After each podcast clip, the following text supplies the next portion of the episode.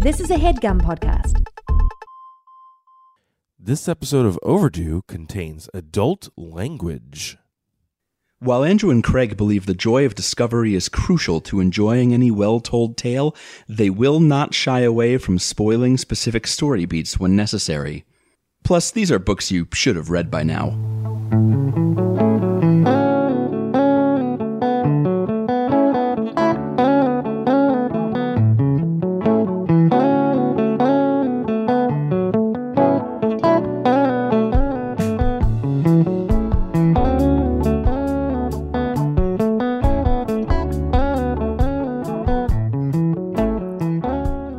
Welcome to Overdue. It's a podcast about the books you've been meaning to read. My name is Craig. My name is Andrew. Slam. Do you feel slammed? I do. I do, in fact, feel slammed. Talking into my microphone emphatically. Oh, Though I'm, I guess it's becoming a little bit of a Shatner thing, so maybe I should I should pump the Well, brakes. funny you should say that. I did read a "What's Wrong with Slam Voice" article that mm-hmm. did talk about Shatner-esque delivery. Well, we have guests here from the worst bestsellers. Renata and Kait, thanks for being back on the show. We're you're welcome. I, I would say we're happy to be here. And cosmically, we're happy to be here with you.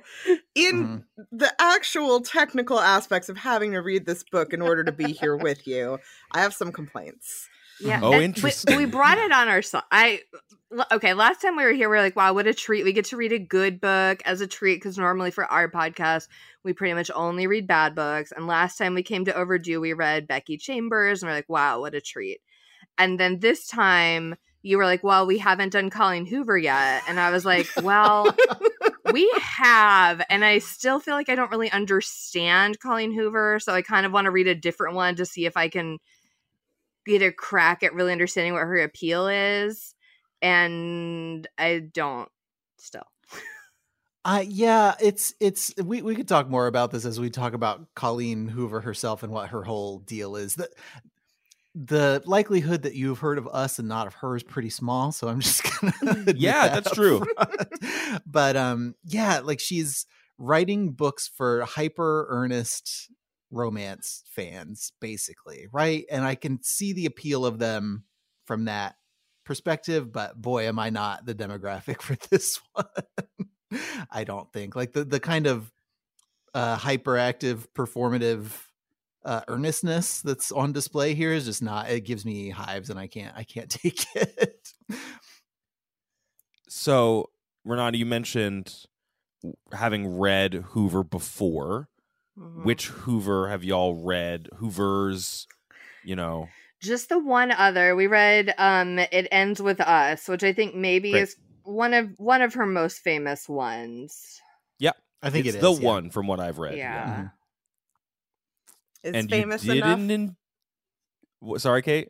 I was going to say, is famous enough to apparently have someone ready to publish a fucking coloring book based on it. There's Yeah. a coloring book. Oh, it got no. it got canceled because people pointed out that it was problematic to have a domestic abuse themed coloring book. And, oh my god. well. and um and so they uh canceled publication of it. Yeah. Wow, I can't believe that they needed people to get mad about that first for them to learn that it was a bad idea. Yeah. so this is our book podcast where uh, we read a book we've never read before and then we talk about it so you the listener who has either read it before can like yell at us or nod along with us or whatever um, or you don't have to read it and then you can you know sort of sound like you like heard a cool npr show about it but it was us instead Right. Just Um, imagine the four of us collectively diving in front of you and screaming "No!" as, as though we are taking a bullet.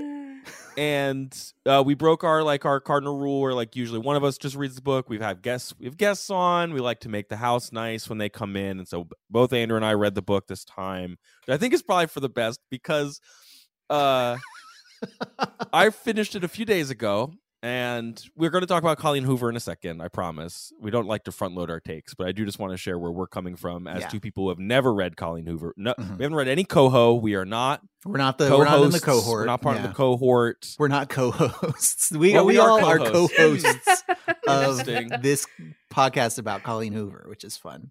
um i said to andrew i said my initial take is that if you accept the absurd like basic premise i kind of thought this book worked for me and that like you know the emotional beats hit.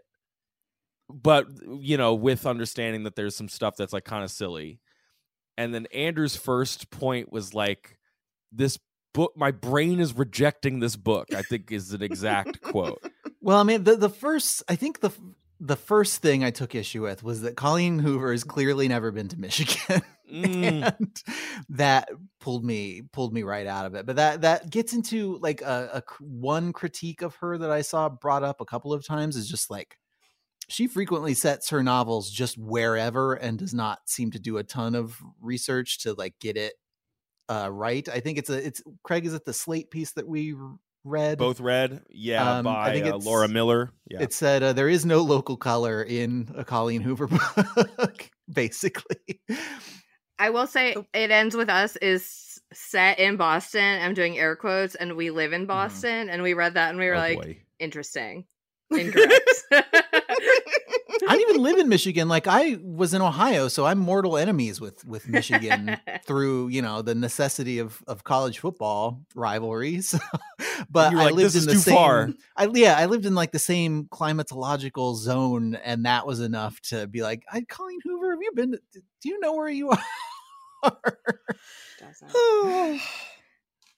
so let's talk about the hoove Yeah, because I I think like one thing that's so important is I imagine you're gonna say what age she is because to me when I read this I was like this feels like it was written by a high schooler like actively in high school and it Mhm. wasn't and she's not. it wasn't no she was born in 1979 Yeah, so This- she this came out in 2012. She was like 32 at the time. Yep. Um it is inter- like that's that is the one thing about the book that I think worked for me is like if you're gonna set if you're gonna make a book uh swing on these hinges of like extreme emotional response to everything, you might as well make them 18 because that's the age at which you are the emotionally the stupidest and you're feeling all these feelings for the first time and they make you do wild things. And it made me it kind of made me remember being an 18 year old a little bit.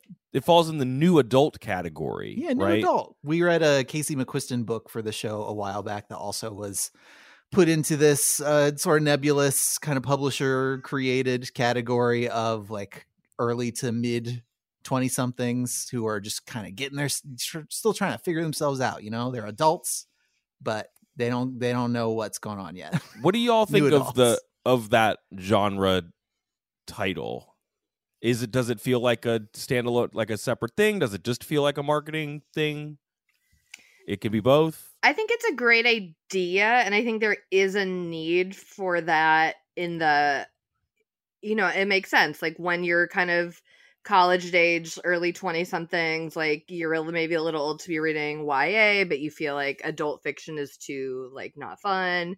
But I, I think, like, based on, by the way, if, if you don't know me from Worst Bestsellers, I am a, a teen services librarian at a public library. So yeah hmm I get people asking for a Colleen Hoover all the time. And I think it hasn't, I think the category of new adult hasn't really like hit market saturation where people like know what it is. So yeah. people mhm. come in my teen room all the time and they're like, Where's Colleen Hoover? And I'm like, Well, she's adult fiction. Her books are over an adult. And they're like, Oh, really? Like, I thought it was YA. And I, it's because we don't, there's not really enough new adult for that to be its own library section yet. It is just mixed in with adult. So I think it's a good idea, but I don't know that it has um and like a lot of new adult books are really popular, like all the Colleen Hoover, like Casey McQuiston. But I think there is sort of widespread confusion about who these books are for. Yeah, I i would. felt that inside this book but yeah Yeah. They're, clear- Inside they're out. clearly for for somebody. It's just it is uh it's kind of a messy categorization. sorry go ahead kait I would agree. Um, you know, I I can see why there is this need to or this desire, I should say rather than need to create this as a a category for folks who like Renata said or maybe in that like in between stage um but I do think that it, it, certainly like it does feel much more like a marketing buzzword than it feels like something that in any sort of practice when i was i am a former bookseller when i was selling books this wasn't even a thing yet Yeah. um and that was back in i left that job in 2011 i think Mhm. and it it just it- it's not it's in it's in it's something that book people i think understand like when you're on book twitter you're like oh yeah new adult but if you were to ask a person who perhaps buys books and reads them but does uh-huh. not it would not even occur to them that this would be a thing Yeah. I've I've encountered it organically exactly never. Like the the two times I've run up against it, it has been part of research for the show.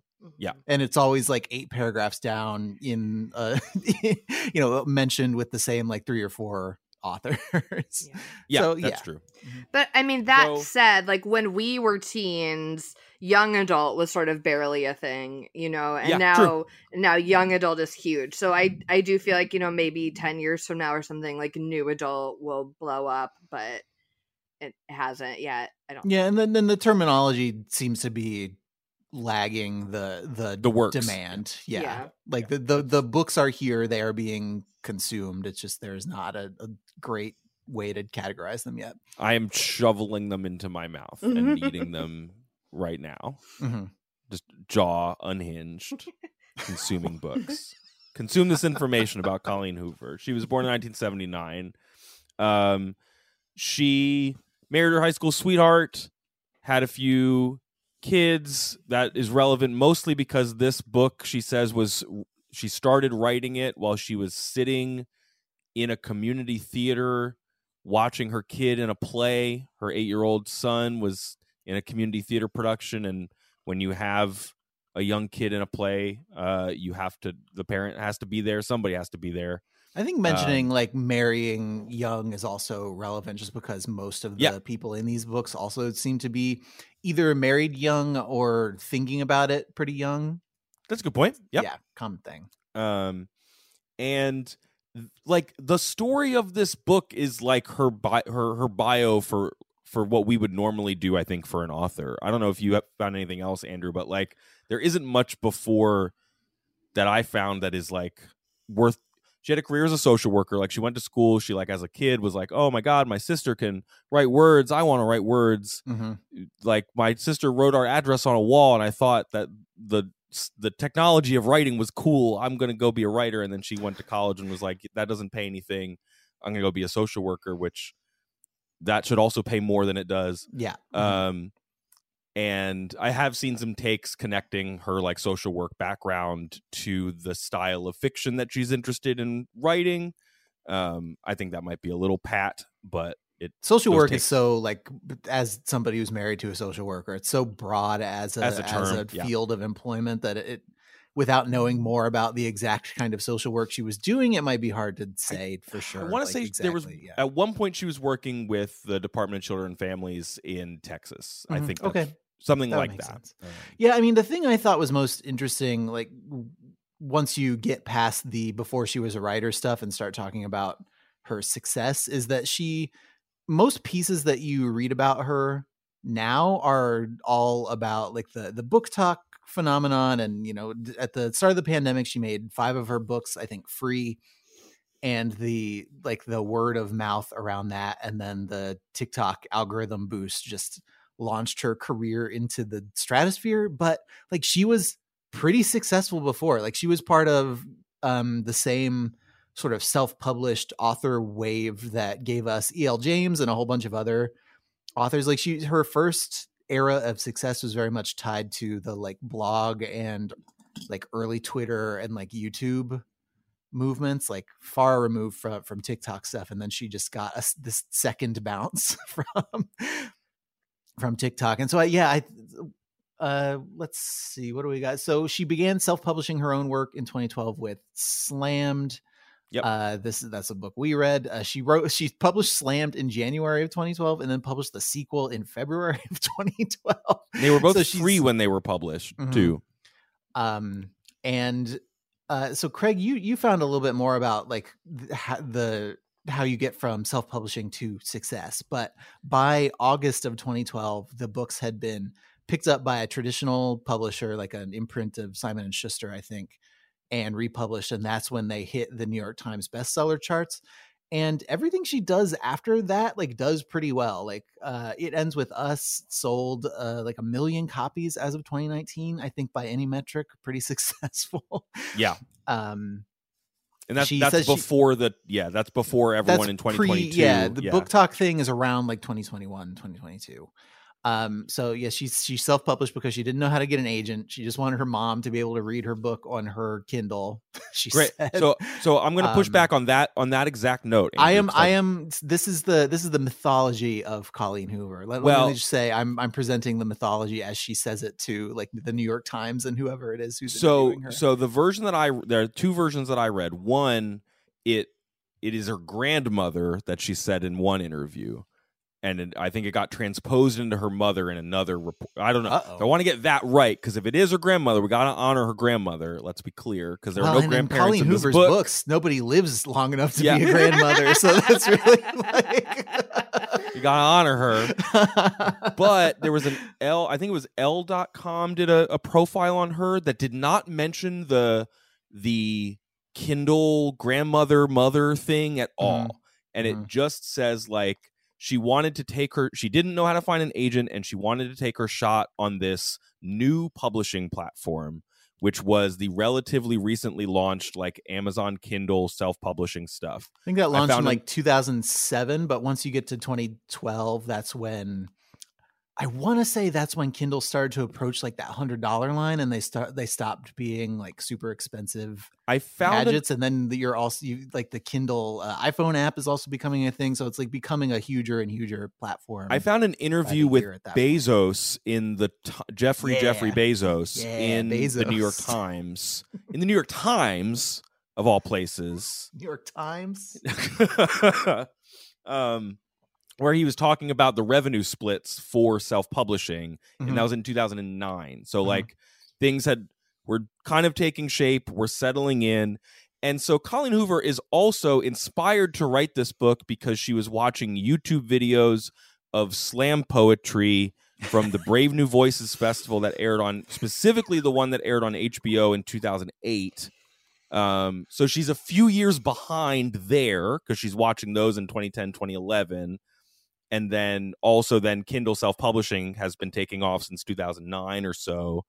Uh, so that's all kind of in the mix together. And so the Elle.com article kind of skips this like lovely little like note about I want my my you know Mima to read my book about like two kids with no grandparents um who fall in love uh and instead it's like she's a canny person who navigated self-publishing put it out for free and immediately started sending it to bloggers and booktubers and like the ecosystem embraced her and took care of her and then she landed a publishing deal Yeah. um, And what- which sounds very similar to her capitalizing on the energy of BookTok you know Uh-huh. a decade later Yeah, and, and what's what's really interesting about the tone of some of those early blog posts talking about slammed in some of her books if you go back and read them is how like tonally similar they are to like current Colleen Hoover BookTok like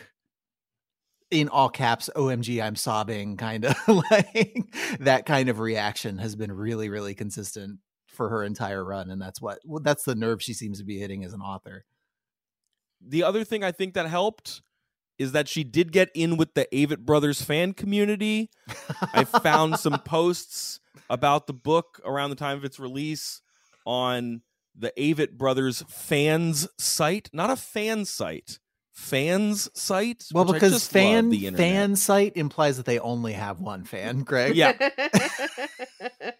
and just like because she got official permission to put all these Avett Brothers lyrics in this book, she was inspired by what is the there's a quote a lyric decide what to be and go be it is the lyric that she said she wanted to write a book about i suppose. Mhm. or that's what made her want to be a writer i don't remember. Um but so then she like writes this book and then gets the Avett brothers to sign off on it. And so all the Avett brothers fans are like there's a book with Yeah. this. That's neat. Herein she continues- Lies, oh, go ahead. Kate go for it Herein lies my first issue with this book. Love it. All of many is as I said, I used to be a bookseller. I was working at Barnes and Noble. If you know anything about working at Barnes and Noble, it's that the way that in-store music works at Barnes and Noble is there are certain CDs the month they come out, they're put no. over the loudspeaker and they just play through all of the CDs and it's not like Muzak, it's not whatever, it's whatever popular popular CDs are in that month. They go into rotation.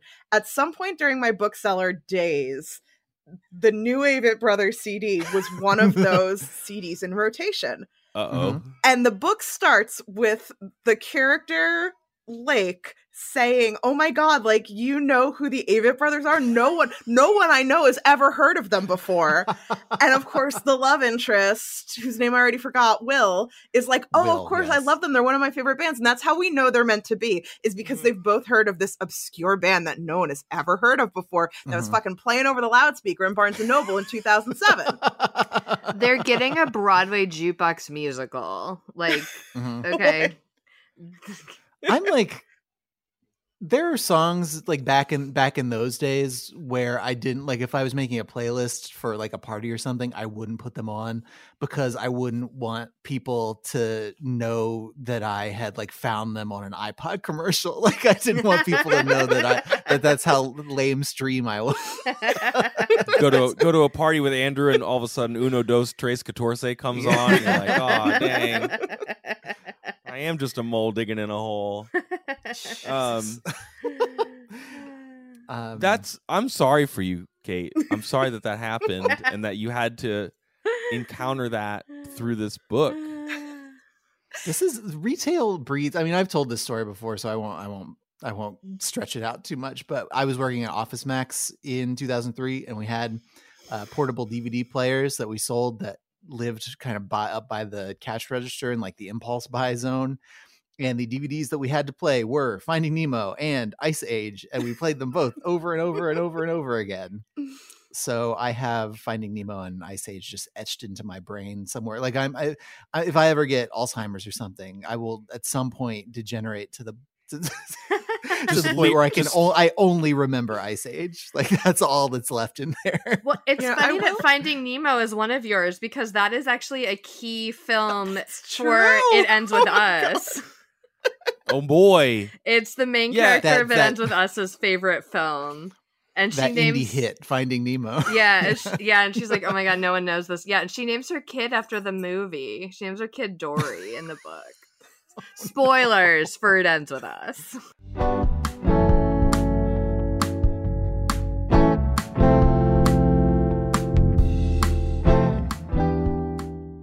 This show is sponsored by BetterHelp. Do you ever find that you're just trying to fall asleep and your brain just like won't stop talking? It's just like racing. And it's not necessarily about fun stuff. Like sometimes it's like work or it's your relationship or it's some like story that wormed its way into your head and you don't have a podcast on which you can talk about it and it's just kind of driving you up a wall. Uh, it turns out that one of the great way to make those racing thoughts go away is to actually just kind of talk them out. Uh, and therapy gives you a place to do that so you can get out of negative thought cycles and, and find some mental and maybe emotional peace. Many people in my life have gotten great benefits from therapy, whether it's helping to learn positive coping skills or setting boundaries, um, or just finding ways to empower yourself to be the best person you can be. Um, so if you're thinking of starting therapy, give BetterHelp a try. It's entirely online and it's designed to fit into your schedule. You just fill out a brief questionnaire to get matched with a licensed therapist, and you can switch therapists at any time with no additional charge. Get a break from your thoughts with BetterHelp. Visit betterhelp.com slash overdue today to get 10% off your first month. That's betterhelp, H-E-L-P dot com slash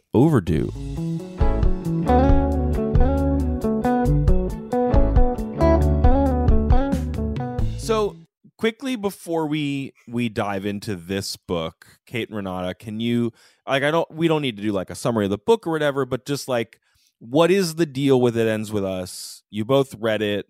Like, can you quickly help just talk us through like Of course. from your perspective, why did it become so popular? Oh, or at least like what created the Mm. sensation? I can tell you what happens in the book very succinctly. I cannot tell you why it is so popular. Uh, okay. a young woman named Lily, after the death of her father, Colleen Hoover is always out there killing dads, um, moves to Boston and uh, after she graduates college, she decides that she is going to open a flower store. But with- excuse me, but not just any flower store. It's a flower store for people who hate flowers. Yes. Yes. And on the one night when she on the night of her father's funeral, she decides that what she needs to do is get as high as possible in Boston to just Uh, not not on drugs, on a geographical level. geographically high. I so was- she Oh, okay. finds a building that she can get into and goes up to the roof lounge. And she meets a man there who she has a really highly charged sexual moment with. Uh, and then he's a doctor and he had a really hard day where he had to, you know, because a kid almost died and he's getting out his rage. And then they think they're never going to see each other again.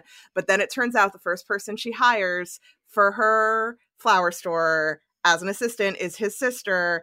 And the two of them just keep meeting. And also, when she was a teenager, because it's interspaced with flashbacks, um, we learn through her diaries, which are written as letters to Ellen DeGeneres, about the young man who she, her first love, who was a young boy who was running away from his abusive family and was experiencing homelessness and squatting in the the house next door to hers. And then after her father found out that the two of them were having a relationship, he beat the shit out of this kid and she never saw him again. But she moved to Boston because he was going to move to Boston one day. And it turns out that the guy who she's just met, the doctor, is actually very way, abusive and awful. The doctor, the doctor's name is Ryle, like Kyle, but with an R. Because if Yeah, there's one thing mm-hmm. Colleen Hoover's gonna do, it's gonna give her characters like weirdo Mormon ass names. Yes, like Lake. Well, if there's if there's one thing she's gonna do is kill a dad, and then if there's a second thing she's gonna do, it's a Mormon ass name. So she said, "Okay, let me let me just channel Colleen Hoover here." Are you tr- are you playing Hoover's advocate again? I am. Because It's a that, is dan- that it- the role that you're taking. It is a on for yourself? dangerous game, but I'm here to play it. Um, the it ends with us. She said is inspired by you know the the, the story of her own family and like her own abusive father and you know how her mother and like I get hearing that I also get like a little bit of the mother relationship in slammed too like just kind of what their deal is right? Um so like I also get why maybe a lot of her books just like dads are just we just get rid of them because they're bad and Yeah. you know right?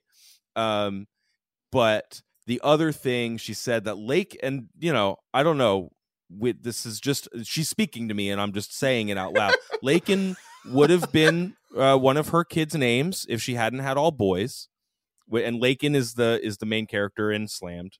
L-a-y-k-e-n but she goes by lake um Hang on, because Yeah. and the reason Layken's name is Layken is because her mom's favorite song was Layla by Eric Clapton, and her dad loved quote all Kennedys.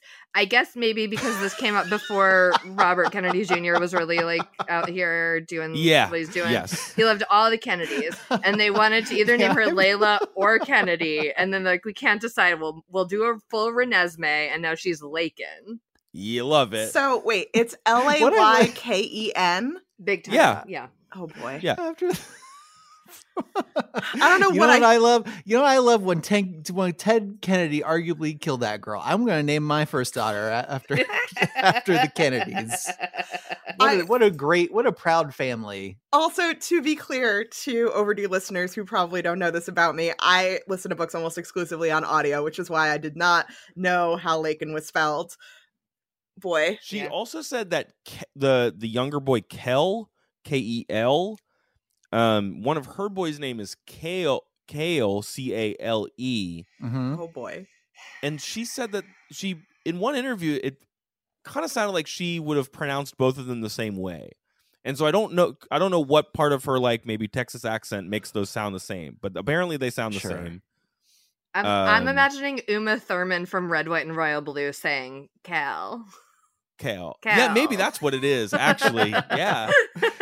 Um yeah, so okay. mean, Anyway, you can- you Colleen can- Hoover the is, thing- is leaving me and, you know, okay. I'm So, no yeah, longer her advocate. So to go back to it ends with us, and if you to overdue listeners, if you haven't listened to worst bestsellers, like one Please thing, do. one oh thank you. One thing about me and Kait is that we are like, you know, people are like, oh, you guys are gonna like dunk on all these books and they're so bad, and like we really do try to approach all of these like alleged worst books with like an open, you know, full eyes, open heart, often losing, but like we're trying you know, we don't, our goal isn't to be like, oh, all these like idiot women on TikTok like this book. It's so dumb. Like, a lot of times we will read a book and be like, you know what? This is better than I thought it would be, or like whatever.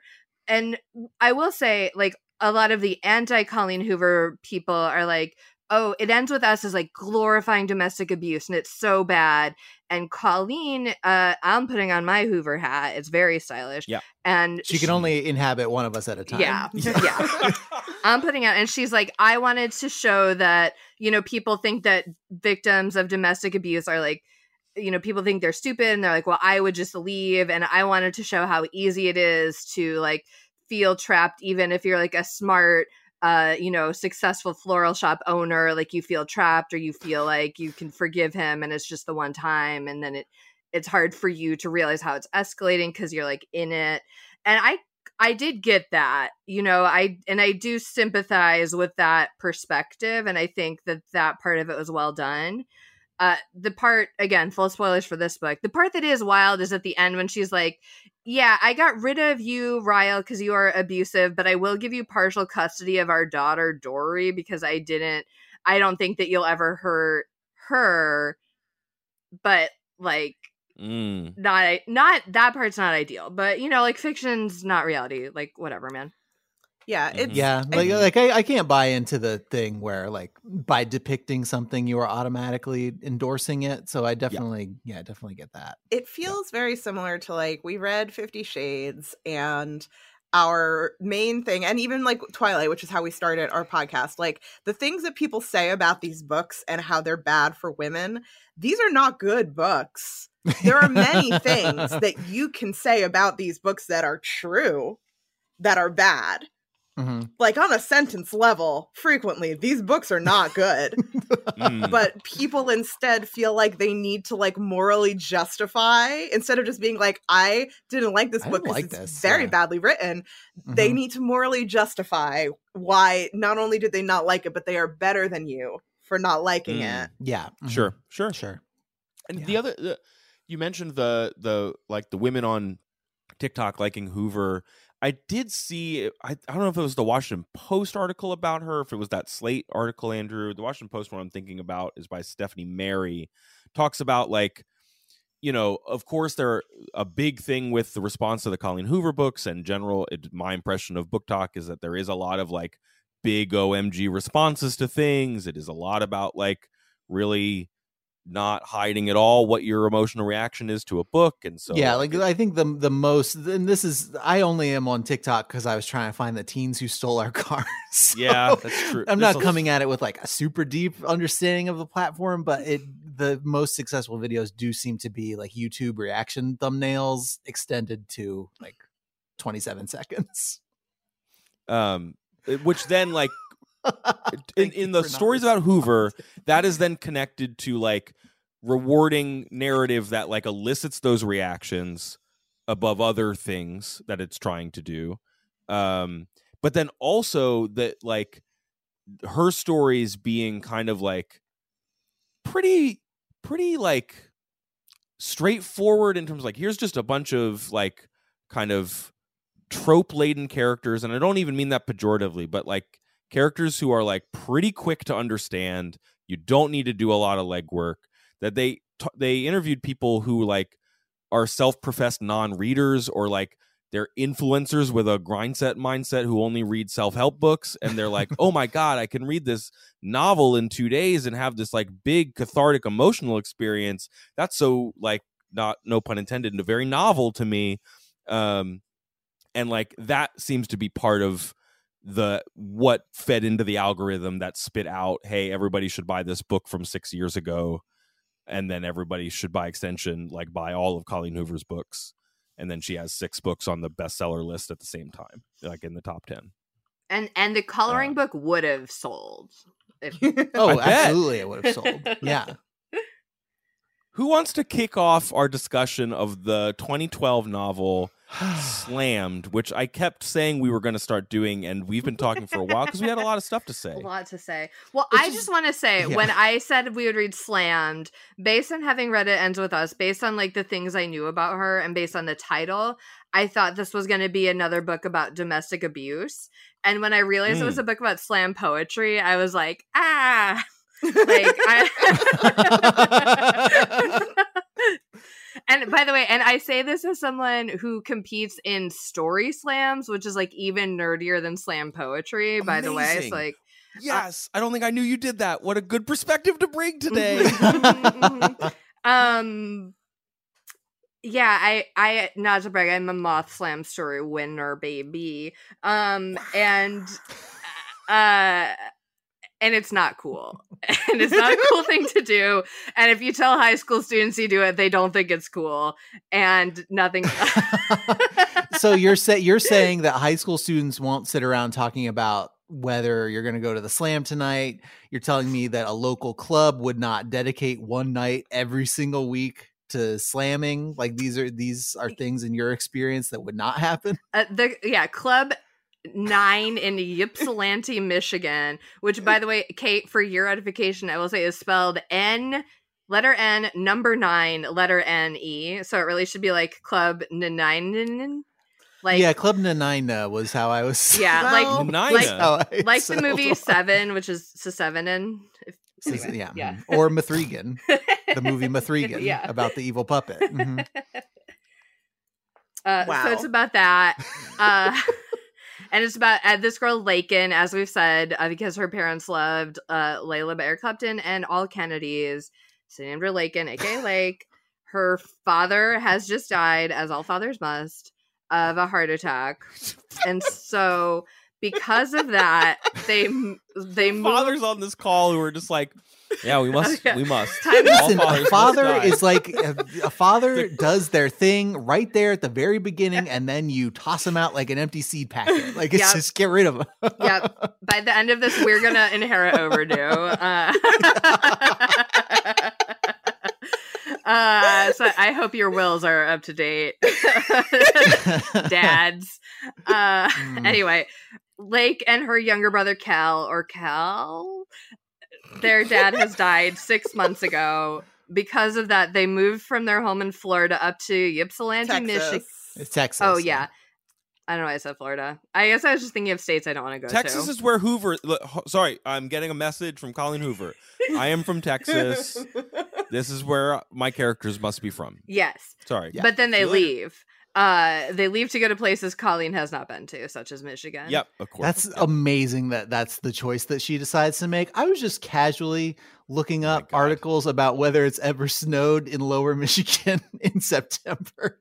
And uh, Ypsilanti is near Detroit. Um, and as far as I can tell, including in this article that I found from a local radio station, WITL, um, it has ne- literally never snowed in September in the Detroit metropolitan area. So this Well, this version of reality that Colleen Hoover has given us, where everybody is like, "Yeah, it snows in September all the time. Get ready." Yep. Uh, yeah. that does not that is that does not exist.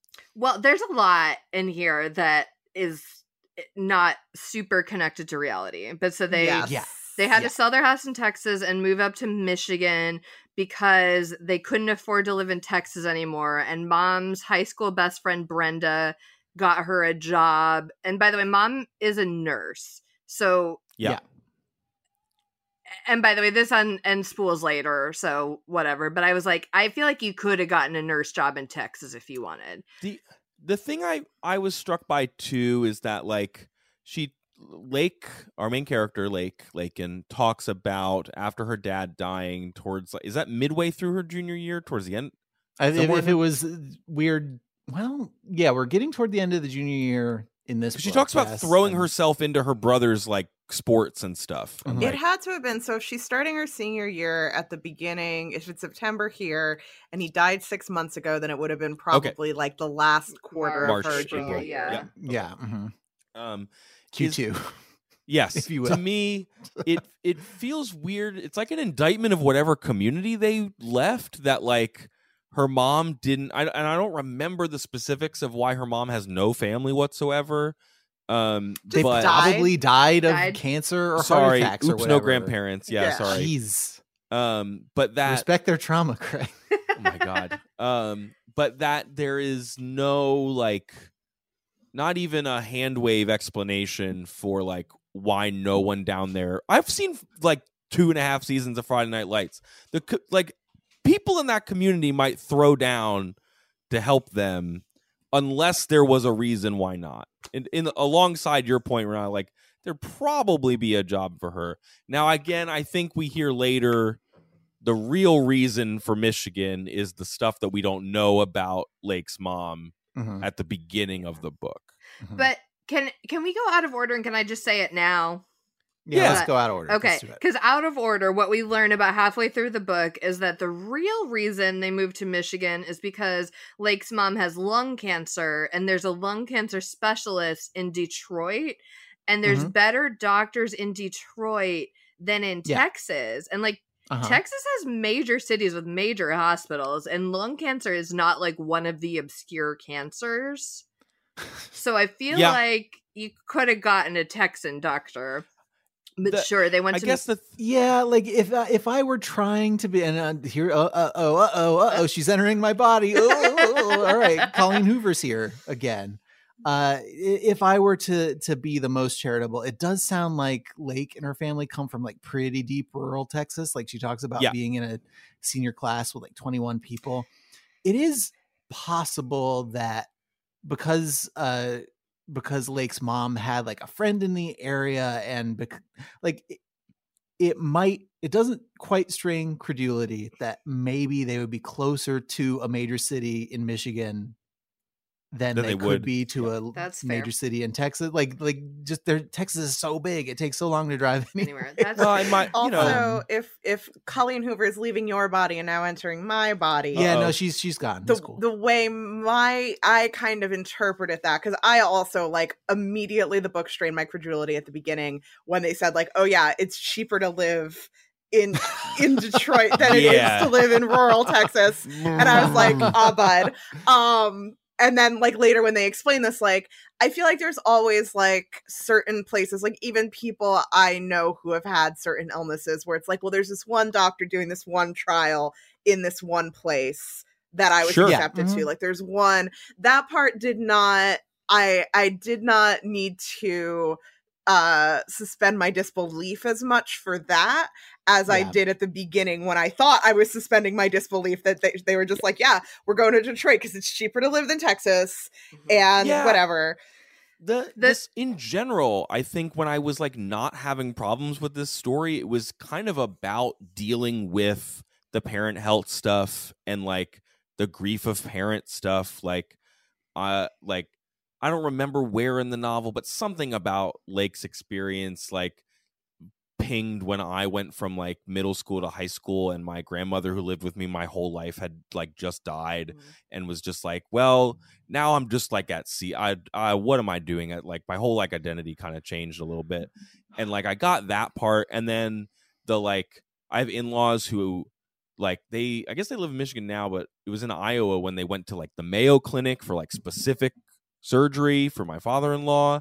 Like I get the like you go somewhere else to get the thing. Mhm. Um, but again, the way that this story unfolds leaves a lot of room for you to go, why is it happening this way? yeah, like I, I don't mind any one person's parent stuff, but when you have one character whose Yep. dad died six months ago and mom is dying of lung cancer, partially because she stopped getting treatment after the dad died of a heart attack, and the dad died of a heart attack because she got cancer. It's kind of creating a doom loop that kills both of them. Mhm. Yeah. And then your love interest parents died in a car accident years ago. And then your best friend's mom tried to sell you in a Walmart parking lot.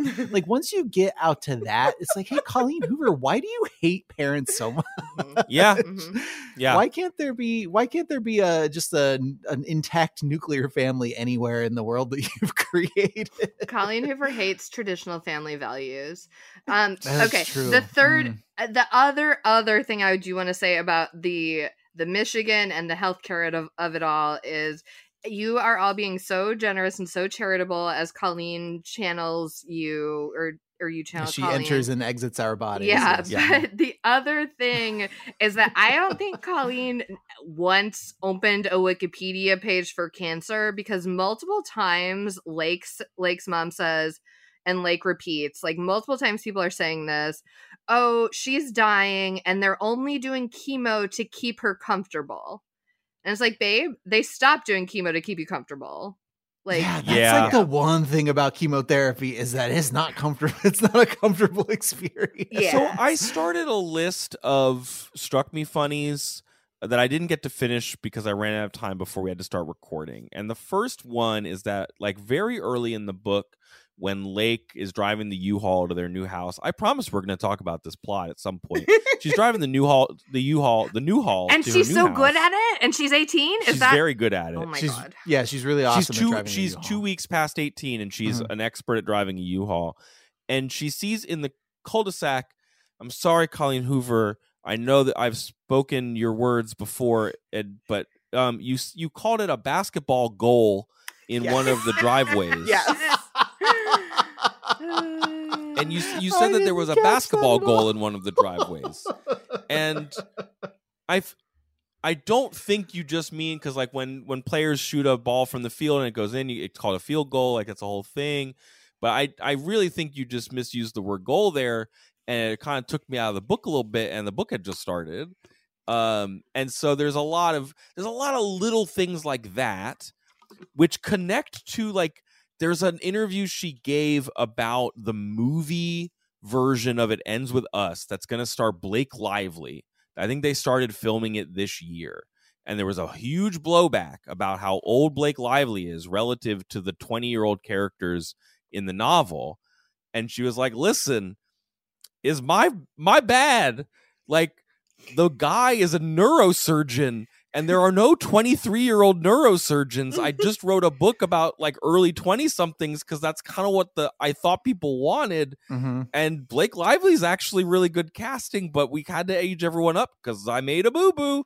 Like she's honestly like pretty upfront about that. And I wonder if the same thing would happen if we were like, Hi, I'd like to make a movie of Slammed. And she's like, I must confess, I've never been to Michigan. I'm, I'm Oh, sorry. For sure, for sure. Absolutely. The other, I mean, aside aside from the snow thing, which sent me down a wild rabbit hole, there is one of the slam poem poems later references In and Out Burger. yes. Yeah. And you know what? Fast food franchise does not have a location within like fifteen hundred miles of Ypsilanti, Michigan. Is In and Out Burger.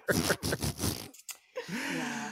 And it's, and by the way, it's one thing when this was like the self-published free book, but between that and coming to print, you'd For think somebody might have like gone through with a little like red pencil and been like question mark.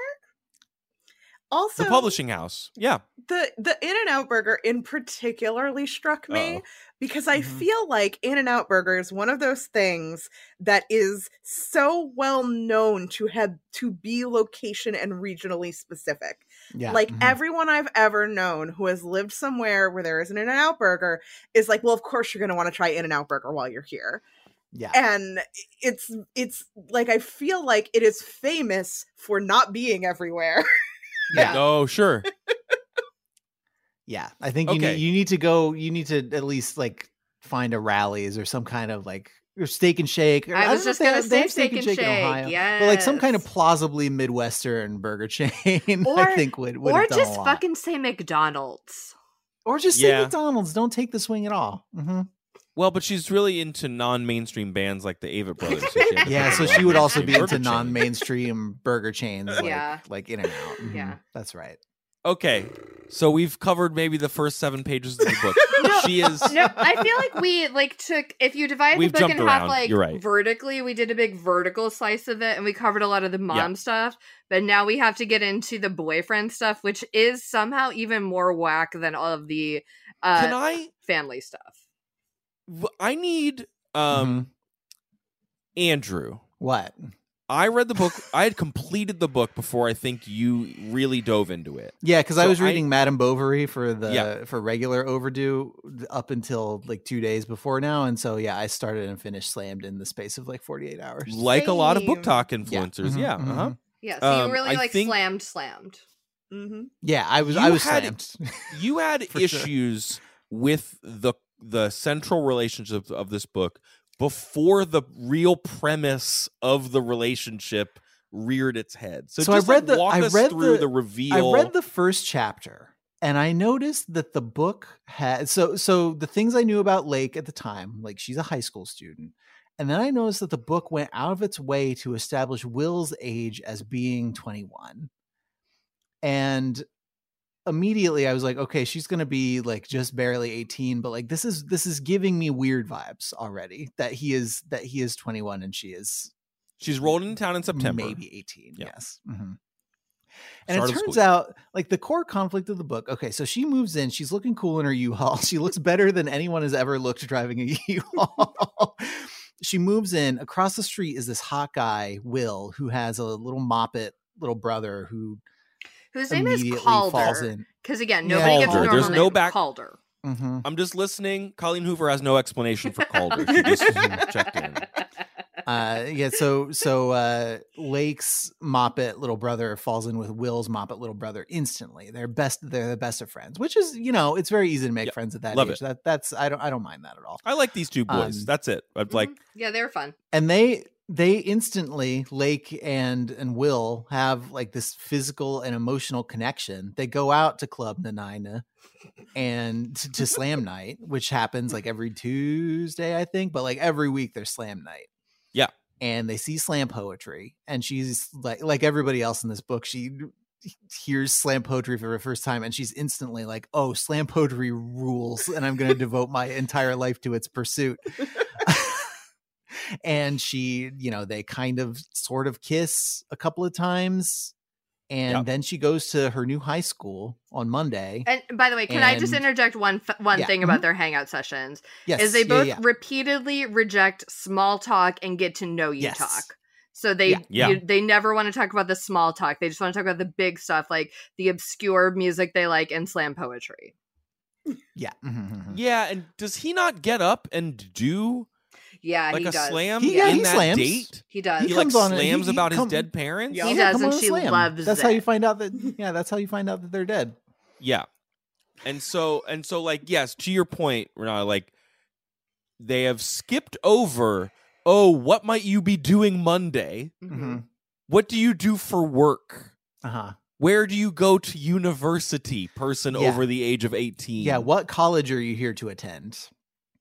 Uh, so so Lake goes to high school on Monday, and third period she runs into Will, and she's like, "Oh, Will, I'm so lost in this cavernous Ypsilanti, Michigan public high school." and Will is is acting weird, and then it becomes clear that he is a teacher of third uh, period Youth. slam poetry at the Ypsilanti, Michigan public high school. and and I want to talk about this public school by the way because Will's like you have to drop my poetry class and so she goes to the office and the office is like well at that time slot the only other classes that are available are botany and Russian literature and I'm like sorry what high school what public high school in a relatively small town is sustaining two English electives at the same time that are poetry and Russian literature Yeah, yeah, and I this town in Michigan does have twenty thousand people in it. It is not a big. It is not a big city. um, and and he is instantly like, oh, this is to. I don't even want to say to his credit because I don't know that it is, but they instantly realize, oh, this is bad. Like I can't. The optics of this are not good. Very bad. to be dating you. Um, the line that that made me scream the loudest, I think, is when Will is explaining to Layken's mom about what happened. And he says, basically, I made a lot of assumptions. I thought she was older. She seemed older, which number one is like Creepy. Bad. like, like verbatim from like episodes of To Catch a Predator. Yeah. Like that's not that that is she's she, once she told me she was 18, I guess I assumed she was in college. It's only September. Most students aren't 18 when they start their senior year. Mm-hmm. Mm-hmm. And if you were this worried about it, Will, if this was because he has to have this teaching job to support him and his younger brother because their parents are dead, Mhm. like Batman. Um, if it was this important and you knew she was 18, I feel like you would have floated. I feel like you need to just like check real You quick. might not have slammed for her on the first night. No, you don't slam on the first date if if she's still in high school. It I wandered so far into the weeds trying. I was trying to find Colleen to channel her to find some sort of way that this made sense because if you we later already from the start being like, "Okay, you're 21, you went to this school. People who you went to this school That with part's weird. are still weird. there." Mhm. and That we're going to have you weird. student teach here but then also do an internship air quotes where you teach for money at the same time like none of Yeah. that to me already logically makes sense and then later we learn that he wasn't even originally like pursuing teaching he was in college on a football scholarship He like walked off the football field. I'm sorry. I know I said that this book worked for me, but I just remember that scene where he says he got the call about his brother being sad, and he literally put down the football and walked home to go be a father to his brother. Yeah, because- No, at there's- yeah. college on a football scholarship, then leaves to take care of his brother, and yet somehow already at 21 has completed enough towards enough credits towards his teaching certification that not only is he student teaching, but that he's also allowed to actually teach for realsies for money at the high school that he went to less than three Yeah. years ago. Nothing Yeah. about this logically. I stopped making leaps. None of this made sense. Yeah, Well- in- including like this this teaching internship is the only financial lifeline that me and my little moppet brother can like have to hold on to. This is the only thing that we've got. yeah and and two things he says he says that they're allowed to have that uh he's they like let him make this special arrangement to teach because they're so so short staffed there and it's like hey if you're so short staffed why do you offer russian literature and poetry Yeah, in maybe- the same time slot so Russian lit. first of all I, like i went to a pretty good high school we didn't have russian literature we had world literature anyway It is wild that they let him just kind of dead poet society alone in a room. Yeah. Like There's nothing about this like even removed from all other context. If you say I am in in my public school, I am going to third period slam poetry taught by a 21 year old, there is nothing about that that scans. No. Um, and the other thing think- about him needing to teach to take care of his little brother Calder is this is a family that has living grandparents, and they took in Calder so that Will could stay in college and finish college like normally. But then Calder Mhm. was sad, so that's when he got the call and like ran off the football field and went home to be a single right. brother dad. But like there Uh-huh. were You're- grandparents available. and and there isn't a lot of ink spent making the grandparents look terrible. It's more just about Calder not feeling comfortable or happy. I And it's like, Like- yeah, your parents just died. Obviously, you're not happy. yeah. I yeah. Remember when I said I thought the book worked? And I think what I'm You mostly keep coming back to that. I think what I mostly was responding to is how good I felt in the moment where uh Will and Lake's mom like talked early on.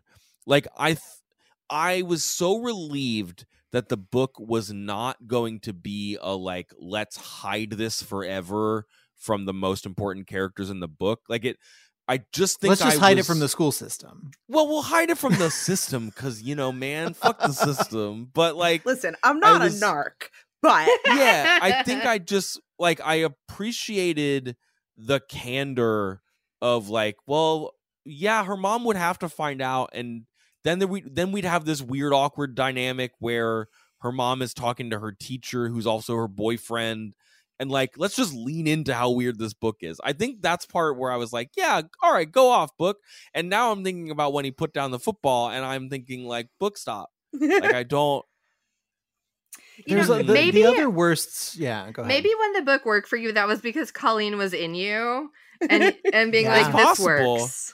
where there is one set of footprints in the sand. That's where Colleen. colleen Hoover that's when carried colleen you. slammed me yes. the other, I mean, the the the scene. is- It's all bad.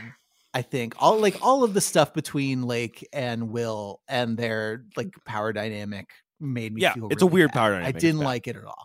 The worst part is when Lake tells Eddie, her best friend, Can we talk about, by the way, Uh, Eddie renamed herself after the comedian Eddie Izzard.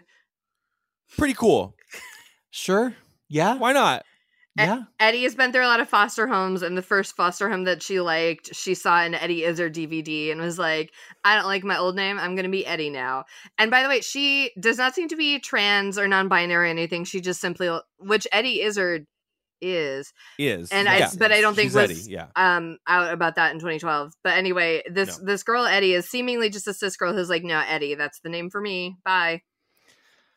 I don't know. Dress to Kill is a very good DVD. It's a very good watch. Yeah. Yeah, it's I a could good DVD. see that just Um, sticking with you. I think too. Not, again, not to defend Colleen Hoover. Oh, I God. do think that Eddie, the character, makes a comment when she is describing why she took the name Eddie, saying that either someone thought she looked like Eddie Izzard, or when watching it, she felt like maybe she kind of looked like Eddie Izzard, and so Mm. maybe he could be her father. Okay. oh, Eddie's the only character in this book who I ended up liking. By liked the end, Eddie. so yeah, Eddie's fine. I liked Eddie Um, and I like the two nine year old boys. Yes, same. yeah. The nine-year-old boys are yeah, they're fine because they're not. They're I not don't think I da- liked- They're not dabbling in forbidden love, so it's fine. I don't think I liked Eddie's boyfriend or d- other lunkhead friend too much. Eddie's boyfriend. like- I, uh, here's another moment that didn't name. work. Is Eddie's boyfriend Mhm. using his slam poetry to give like a seasons of love style pre proposal, where he's like, "I He will, did. I will propose marriage to you in like one million five hundred minutes." Which So, I, I look He did out. crunched. seasons of love her. Yeah, you're right. I crunched the numbers on the minutes, and it's like two and a half years. Like in two and a half years, he will propose marriage to her. okay.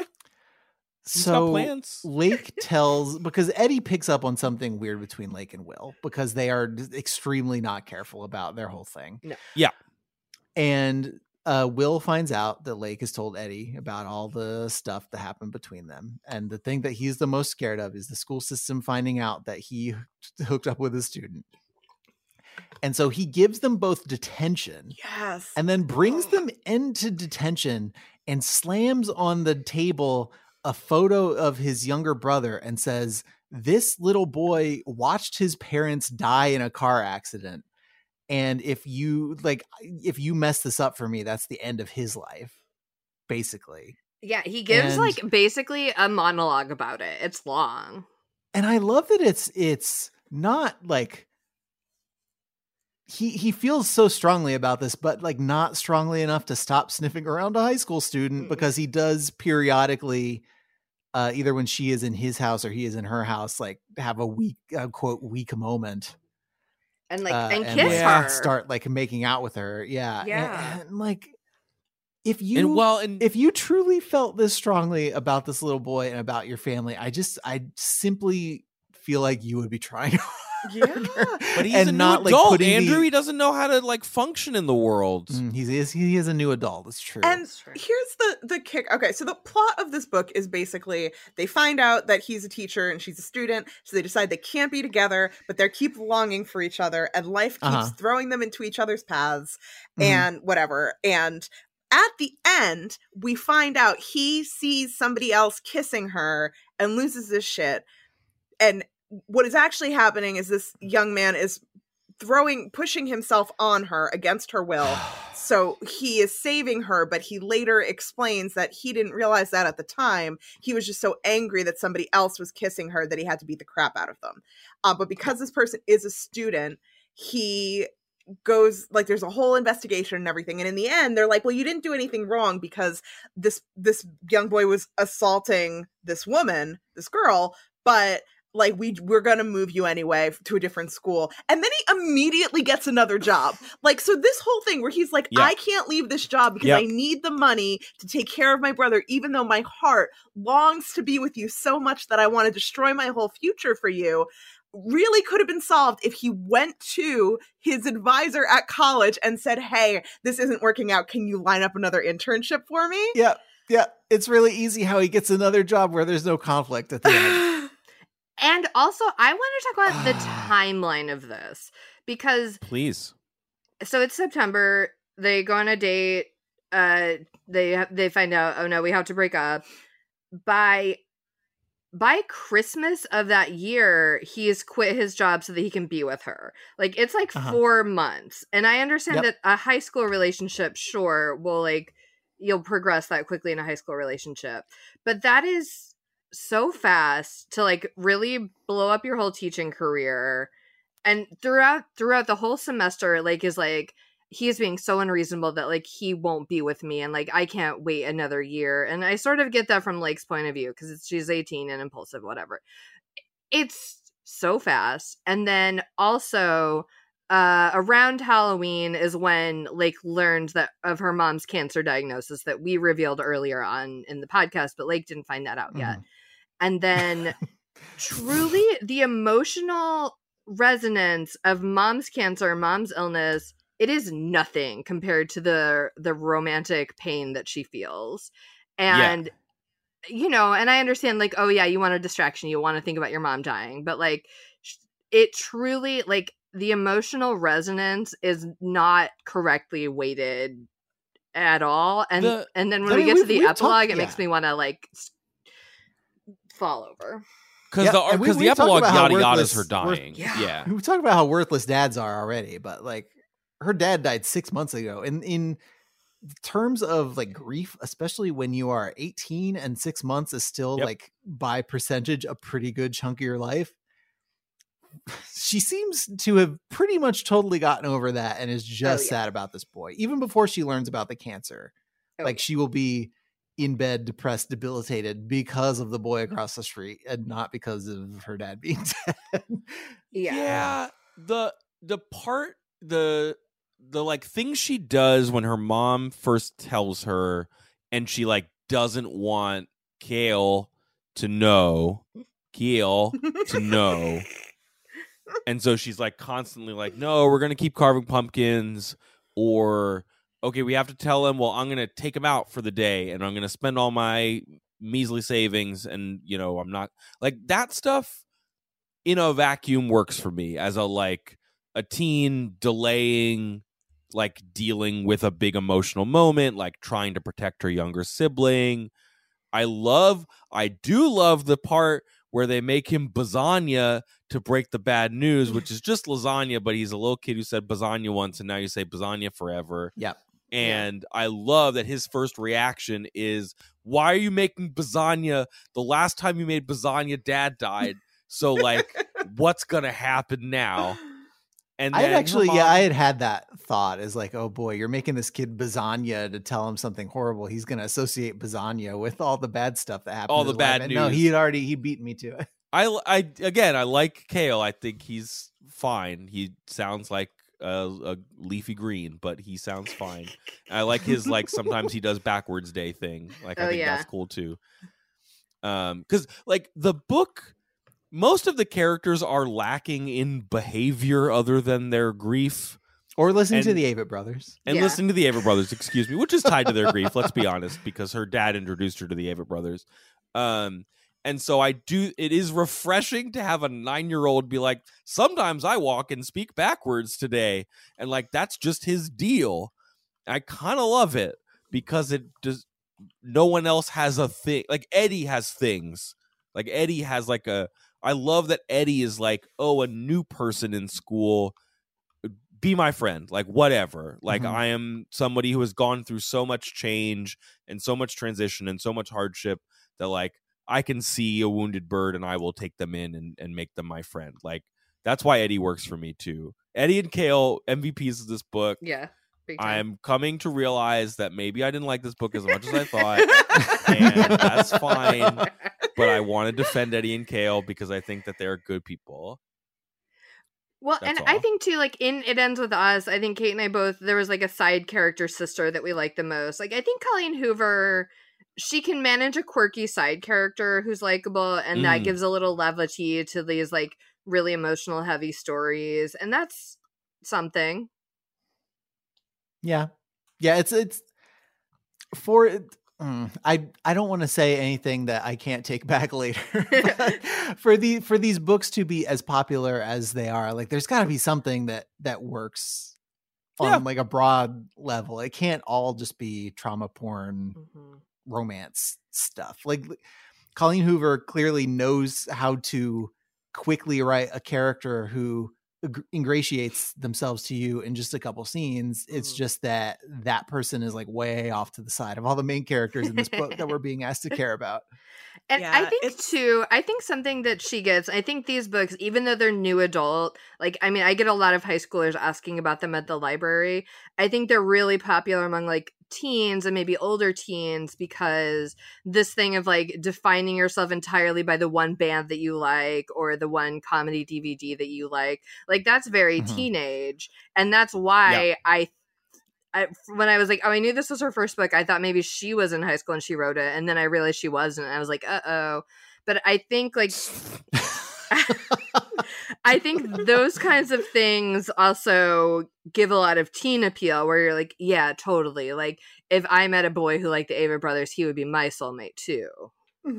Well, like to what Andrew said, like she married her high school sweetheart. So like, and and I don't mean that again. I I don't say this pejoratively, but like her experience of love and finding a relationship happened at the same age that these characters did. Yeah. So and it happens her, like, like- my parents got married at 21 like it happens for all Yep. it happens for tons of people all the time like it's and yeah and so I think like for her, that's like that's just part of her lived experience. It's part of what's going to unfold, and I feel like we've seen this in plenty of other books where some of that becomes like there's shorthand in in like the emotional beats that she's laying out that like she doesn't it, it because it's part of her lived experience maybe she doesn't feel the need to do the legwork on like making it make more sense Mm. maybe it doesn't make sense outside of your own lived experience you know um that's just how some of that you know how how those cookies crumble to use an idiom yeah. that some people And I of. I just and it could be that I just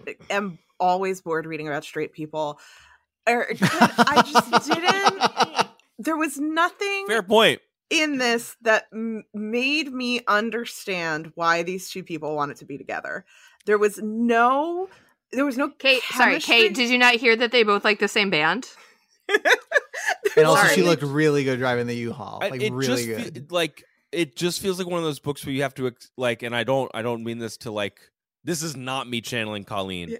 It is just like the book wants you to accept that sometimes people get struck by like love lightning like cupid is real and he shoots an arrow in your butt and then you love who's in front of you and you, wow the Avett brothers are playing. Because it's not but I- don't even mean just like oh you know i uh, it's unbelievable that these people have known each other for three days and then are so in love that they're going to destroy their own career or whatever for it. But i mean like even as the book goes on there's not anything that either character does or says to the other one. There is nothing that makes me good point. think like oh i can see why like if anything if i were fucking will I would look at the way that this young woman is reacting to her mother's cancer, to the, you know, clearly repressed grief from her father's death, to the gravity of the situation that he himself is in, and be like, oh, this person is not as mature as I thought they were. This is not someone Mm. who I can right now build Yeah. a relationship with. Like,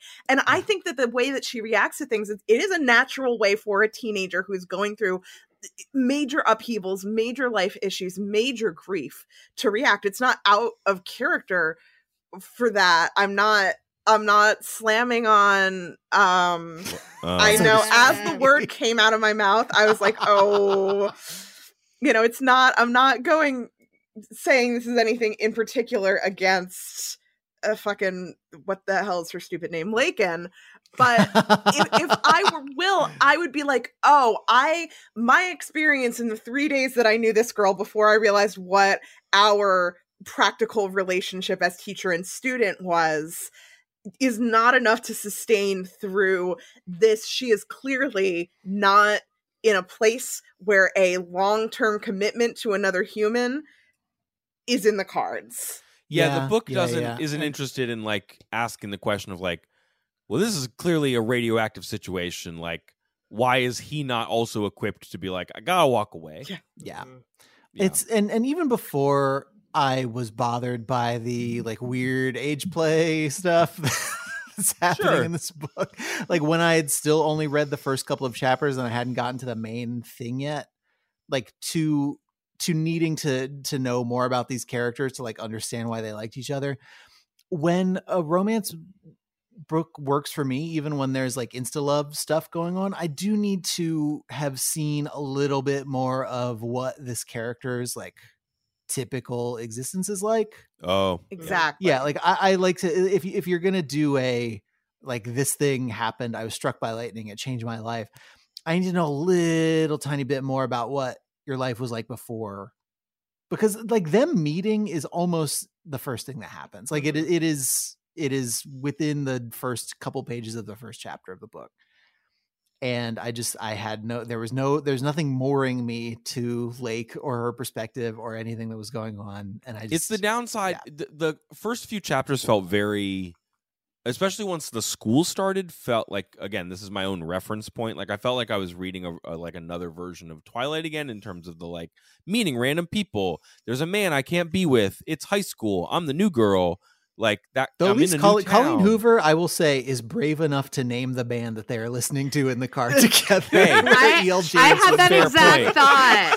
But then I was like, Stephenie Meyer was right not to do it because Yeah, I'm sorry, I said. E.L. James. I meant Well, she Stephenie would do it on her blog, but she wouldn't do it in the novel, Yeah. right? Like, yeah, and, and that was correct. but like i i i get what you're saying andrew is that like in that the supernatural stuff kind of like takes over where i might need there to be more kind of like what do these characters do on a regular basis. But it, it is the pitfall of the like i'm the new person in the new space coming from a completely messed up situation where nothing can go back to where to the way that it was.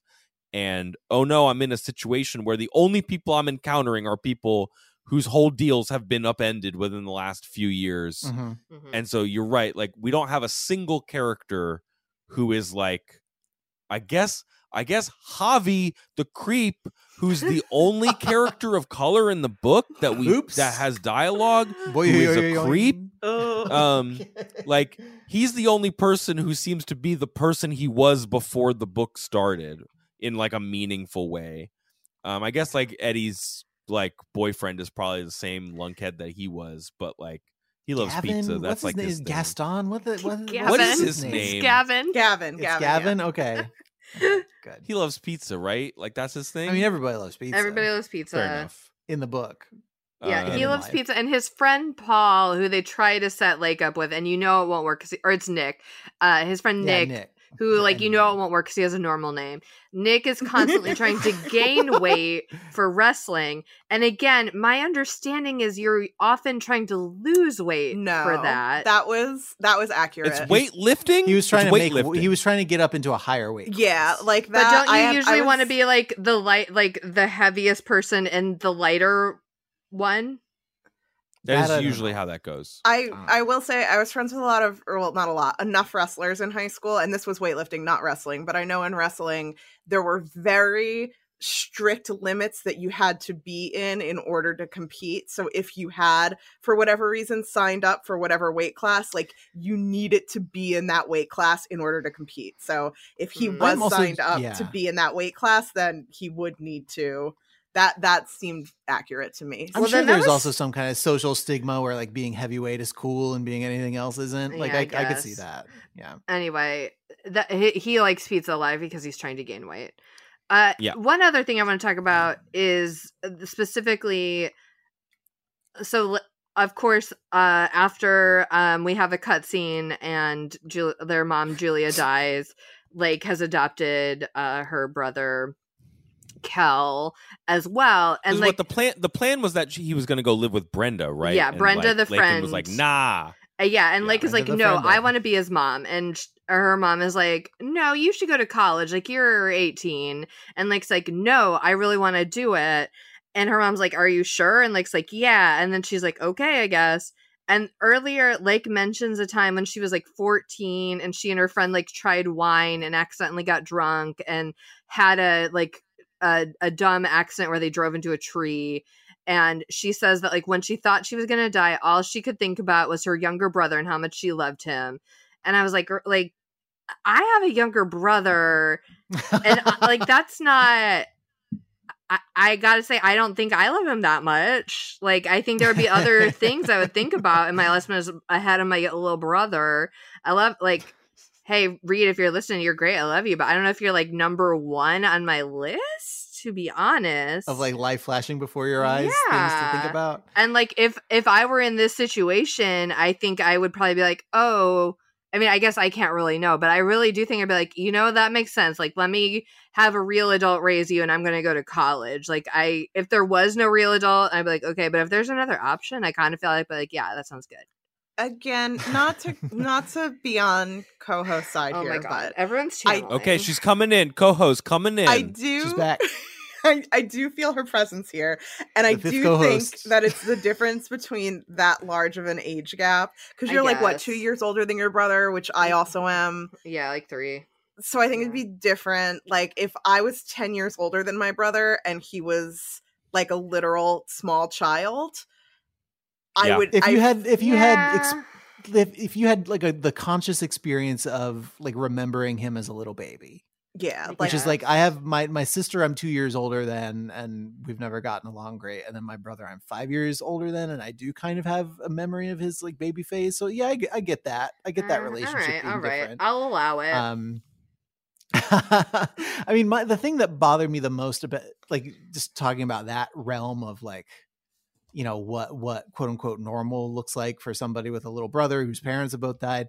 Like they Will, I think, talks about not wanting to make Lake like miss out on quote the best part of her life. And that made me that gave me some pause because your senior year of high school uh, and with with apologies to anybody who feels this way but it should not be the best year of your life but what Well, if you is he- can go to slam poetry nights though? that's true if, Well- if i can't go to slam poetry night every week at the N- club to nine eh, yeah. Can I just really quick flag? Okay. I was reading the book and I thought it was working for me, but I did make a note about when it didn't work for me when uh uh he had already slammed that his parents were killed in an automobile accident and then it snowed in September and there was a lot of snow or something and the two little boys um oh ma- yes, basically pulled a Calvin they do make a and, like, calvin s- snowman yeah Yeah. they they made like yes, Calvin snowmen get run over by a car With and they Kool-Aid like blood. found like like they made fake blood out of juice and like poured all over the lawn and like Will's like that's that's fucking That's funny. funny. Like, i funny. like Caulder is like total like I could I could totally see Colleen Hoover come in tell me like Caulder is working through it. Like he's like dealing with his stuff by building terrible snowmen and like maybe Will like would run away and be sad like you know and brood in his castle or whatever. But like he's like no that's fucking funny. Those That's kids are kind of clever huh? Yeah, no, Snowman no died mention car whatsoever. Yeah, yeah. I I did have to like go back in my book and be like, no, he had already like slammed about an automobile accident, right? yeah. Okay, he's he not hadn't slammed bothered. about his little brother like sitting in the back seat like asking Yeah! him to turn around or whatever. Okay, again, if I didn't make the point already clearly, didn't like that Javi's only function in the book was to be a creep and then make a move on Lake so that Will could save her. Anyway, moving on. Well, we and- haven't and talked about the slam po. Oh, Also, Javi's role is like when Will's like, "We're gonna do slam poetry." Javi's like, "Uh," like in that movie Dead Poet Society, and Will's like, "No," but then it kind of is like that. but Um, also yes And- so we should talk about the we talk about the slam. Yeah, Come on and jam. Welcome to the slam. Yeah, mhm. Well, and the way so Kait, I don't know. I feel like listening to an audiobook might have been better. I don't No. know. Oh, But I would love when- to know. When it's written out, there's she really, really goes hard on bolding words for emphasis, and it made me hear every one as like a Beastie Boys song as I was reading it to myself. it was bad. It was very bad. Um yeah, bad is the word that I would use to describe the performance. and you know, the audiobook narrator was perfectly fine. I don't think it is her fault that this is what she was left with.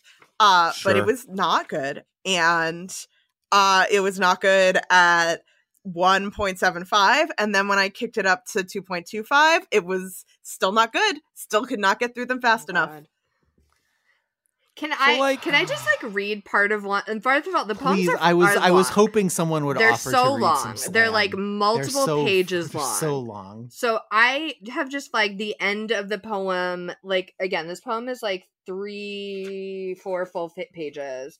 Um, I'm just gonna read a little bit of the poem that Will reads at the last slam to like confess his love to Lake. Yes, please, I'm- please. I'm because I, do my- highlight, I highlighted this one in its entirety too. Yeah. So I'm I'm gonna do my best to like read the bold words as bold. So we'll see how I do. Life doesn't want you to let it tell you that your little brother should be the only thing that comes first. Life doesn't want you to let it tell you that your career and your education should be the only thing that comes in second. And life definitely doesn't want me to just let it tell me that the girl I met, the beautiful, strong, amazing, resilient girl that I fell so hard for, should only come in third. Life knows. Life is trying to tell me that the girl I love, the girl I fell so hard for, there's room for her in first. I'm putting her first. But like also don't. it is just it's It's so bad. Shatner. All of it is Shatner. It's Could you Oh, tell which words ship. were bold? the, my, the shields are disabled on the Enterprise.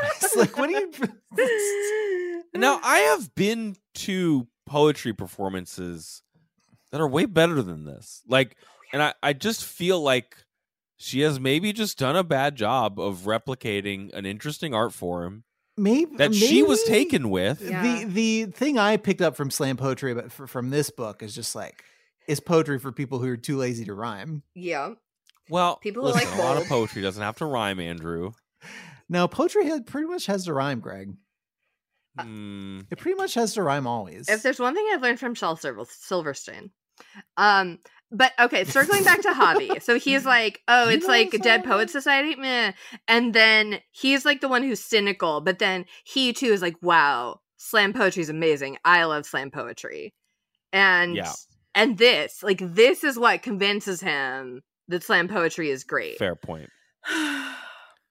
Javi does have the the biggest laugh in the book for me is when he's saying something stupid, crappy in class, and Will says, "You won't re- disrespect women in my classroom," and then Javi says, "Fine, I'll go disrespect them in the hallway," and then he leaves. yeah. I thought that, That was, was- actually yes, kind of that was funny. good. Did y'all know that slam poetry was founded um, in 1984? It's Oh credited to the poet Marc Smith, um, a guy who just started Slamming? poetry slams. Mhm. There was already a thing called performance poetry, where I guess people are allowed to use uh, props and costumes, and he was like, not allowed.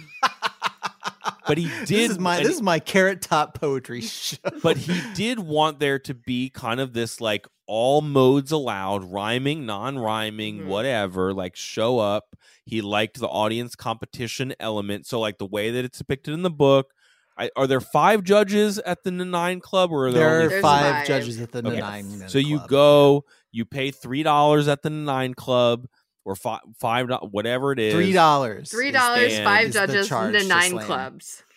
and there are multiple clubs. rounds and you advance through the rounds based on your poems and the the five judge and like the audience is responding during your poem that's like a whole thing and that's all true to like what marc smith put together.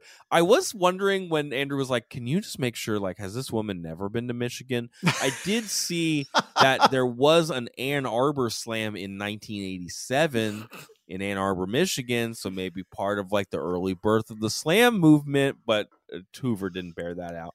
Um, the first national slam was in 1990.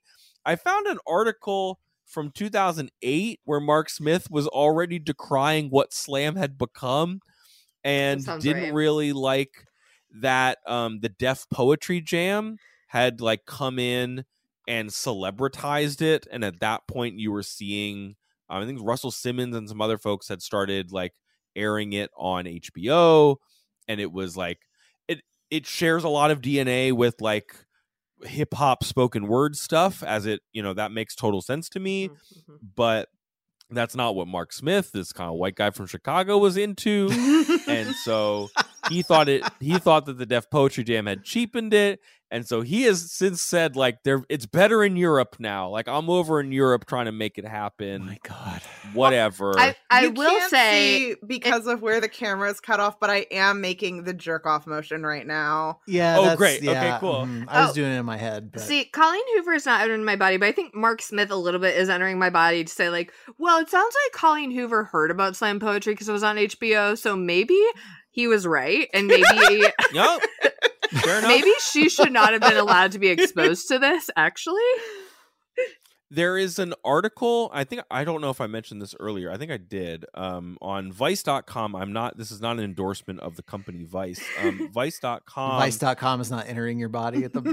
no i actually moment? strongly don't endorse the vice Okay, all company um, uh, by jesse donaldson uh, this is why you probably hate slam poetry comma according to a linguistic scholar who breaks down slam voice but also dives into you get a score in slam poetry this is part of the quote and often poems with intense emotional content have that reflected in their scores. So it makes it seem like that's something to strive for but it's not meant to be acting. Some people have this idea that if they can imbue their piece with stronger emotions they'll score higher. That isn't always the case. If it's planned or obvious it doesn't feel the same way and this book assumes that no one is bad at imbuing their performance with personal history and emotion. And I think the broader slam community, which has unfortunately, to, for Marc Smith's perspective, dwindled in the last few years, uh, would tell you that too many people are doing it poorly. I Yeah. just the the the thing that made Colleen Hoover decide I'm going to write my first book. What's the most annoying art form that I can find to be the crux of it? Like She I think said that was a really couldn't find a brave novel that featured slam poetry. So I can't would one. imagine why. I can't based on what's in this book. I can't imagine why nobody would want to base their book on slam poetry. Yeah, it turns out that in order to have good poems in your book, you have to be a good poet. And I would not say that Colleen Hoover is even a very good novelist, let alone a good enough novelist to also carry a novel about poetry where the poetry's not very good. Mm-hmm. This reminds me of when um, 30 Rock and Studio 60 on the Sunset Strip premiered in the same season. I was- maybe Just thinking 15 about years that. ago. and there was, I think it was a Slate article. I was reading a lot of Slate back then where someone pointed out that like the 30 Rock sketches were actually funny Mhm. and the Studio 60 sketches were like they don't need to be funny. It's Sorkin. and Ah. like that doomed the show because actually there was a funny sketch show that was also doing other things over on the other network or like on the other sitcom. Yeah, yeah. We, we we've talked about the difficulty of showing people responding to a fictional work within a fictional Yeah. work. It's tough. It's very it's tough. better it's better almost to not show it. Yes. And that that's mm-hmm. that's not satisfying either in its own way, but like I wasn't writing seeing it is worse. for Yeah. slate.com in 2005 or whenever that was but on my live journal i was making a lot of the same points about studio 60 and how the show would have been a hundred times better if instead of showing the very unfunny sketches they just showed people reacting to sketches that we the audience did not see but Yeah. unfortunately aaron Mhm. sorkin was not reading my live journal in 2007 so It's why a lot of shows use like stuff that's already in the canon if they want to just assume you think it's good.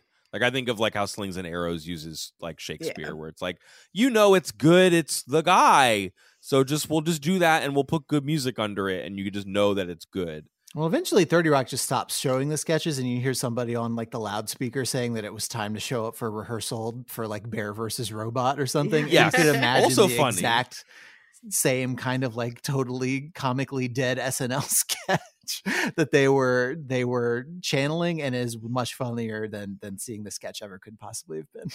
Yeah. How do we want to conclude our conversation about Colleen Hoover's slammed here? I because like Renata, you've talked a lot about the like how the epilogue just really skips over any of the emotional heft of her mom dying, and like her and Will are living parallel father brother mother sister lives on the same cul-de-sac, but now they're dating. Mhm. I thought it was very something. I'm not sure how I felt about it. That even though it's been a year and they've been dating and they're in this situation where they probably would save a lot of money by combining households, they are still choosing to, for whatever reason, probably because they're not married yet, live in two separate houses across the Mm. street from each other. So Mm. I Yeah. read the Wikipedia summaries because this is a trilogy. I read the summaries of the other two books, and book two reveals that before she died, Lake's mom made them promise not to have sex for a year. So, Whoa! so they're not. Yeah. I already, I already Yeah, we knew didn't- that we book didn't- three was like the last refuge of the damned author. It's like the first book from, From Will's his point of view, yeah. But the second book is oh still Oh my Lake's point of view, being like, no, no sex for one year because dead mom said not to. So I assume that's part of why they haven't moved in together.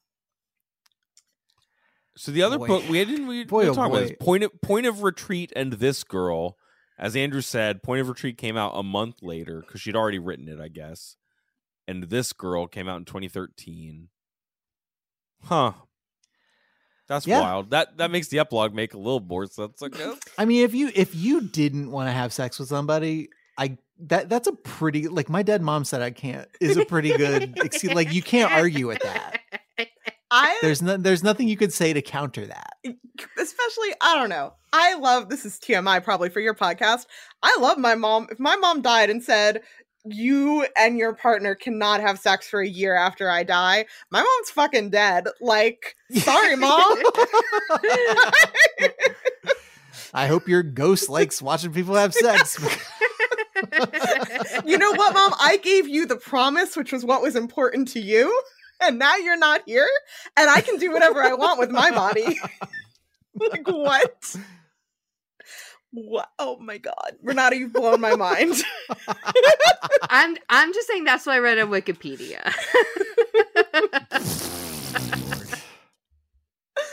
yeah, didn't didn't didn't care. This was we have read romance and that I have liked, and this was not one of those. Mm. That's that's my take. Mhm. That's my hot take. Even this I'll was say like it was short. I We've- like Well, that. That's yeah. We've made multiple references to Twilight, which is much longer than this, and I do feel like Twilight. I, I mean, I do feel like Colleen Hoover in some ways felt like she was somehow in conversation with Twilight. Like, there's moments where she's like, it's not like in the movie where the new girl comes to school and everyone's interested, and like, like we were talking about the music. Like, there's parts that are similar to Twilight, but um, I really do think this works better when it's vampires, and I just I think I like Twilight more, even though Twilight is also strange and not Oh There's yeah. a lot of like th- there's a similar blandness to the to the characters, but Twilight still has like stuff that you can find a toehold on. Like it still has like Mountain Vampire Baseball. I was literally just gonna say Colleen Hoover cannot do vampire baseball, I don't think. Or she yeah, couldn't she can't do Vampire Baseball. Like you can. She can't even talk do about- human basketball. You're right. Slam that sphere in the goal, baby. yeah. I, she I does think- say there's a there's a today okay so um if you find if you google colleen hoover which you might do I have done. um you'll she was in the time 100 influential people for 2023 and the person who wrote her blurb was jenna bush hager um who from the Today Show, among From other Texas. things, from Texas, and um, in the Today interview with her, which I read, I read the, I didn't watch the interview. I read an article that like reported on the interview happening, which is a really surreal thing to read. It's just a bizarre journalistic voice. Um, she does mention having become friends with E.L. James as like a forerunner of the self-publishing thing. I had seen that too. Yeah, yeah, that and they that they there- talk. There's Yeah. a kinship there, I Mhm. suppose. Okay. Um, so that that's interesting. And then the other thing, I I just want to like I So- think we had, are you when you say E.L. James, you're thinking about the person who wrote Fifty Shades of Grey, not the person who wrote Twilight, right? Because I got E.L. yes. James confused with Stephenie Meyer earlier in the show, and I just want to make sure you're not doing. no, the I do thing. mean E.L. James specifically Okay, all right. because we're talking about Twilight, which is you know then E.L. James is riffing off of Twilight and you know. They- all I mean, they probably get together and talk about how they're jealous of Stephenie Meyer, and Stephenie Meyer is Mm. unbothered, sparkling. Stephenie Meyer is the the Don Draper. Like I don't Yeah. think about you at all. exactly. Sort of. the thing about this book having some like kind of you know milk toast characters who then have extreme reactions based on their extreme grief um she said in a washington post interview i find when i'm writing i tend to go a little too far sometimes with the emotions because then i can feel it so i write and if i don't feel it i make it sadder or scarier depending on what i'm writing until i actually feel something okay. Okay. I made all my characters' parents dead just so I could feel something. it is like she just kind of professes to be someone who is like re- and she's cultivated this energy of being like really mild mannered and like very just kind of humble like came from nothing i just wrote these stories and like as part of her creative process is just turning the amp up to 11 because otherwise she can't hear the song you know she can't hear the Avett brothers. yeah. mhm. I get it. how did this book compare to y'all's experience with it ends with us and maybe that will end with us our our conversation here today I I wouldn't say I enjoyed this, but I enjoyed that one less. Okay. yeah yeah oh, i think like the domestic abuse stuff and it ends with us is like really hard to read and sure. and Sure. this i mean it was also hard to read about the teach like hot for teacher and like the all the dead parents like but it was less hard to read about and the was- did po- you like the part where they all went out to the poetry slam and all the like people who had been freshmen when he, he was a senior were like remember when you were a se- senior and we pranked you and like it's a weird dynamic now that we're all at a club now did you like that part i love that find hard to part read? um i loved how it was easy to skim the poems like i could just read the bold words and be like i'm Yeah. getting yeah, it. like it's like I'm reading Tolkien or something. Like, right. Yeah, you just skip over this part. I Uh, felt like also in It Ends With Us, like we didn't even really we gave a very brief overview. Like there's there's it's it's flashbacks through these weird this weird thing with these letters to Ellen DeGeneres mm-hmm. and like then there's like the guy who she was like dating as a teen shows up in Boston and there's like all of these like weird coincidences and it, it just so much was happening that constantly stretched my credulity even more than the things in this that also reading that one felt like a heavier lift like this was a Mm, cool mm. like 3 hours of my life that I sped through and did not have to think very hard about mhm. Yeah. And you get around to it happily ever after, even if it seems dumb that that's the, that's the way that these characters.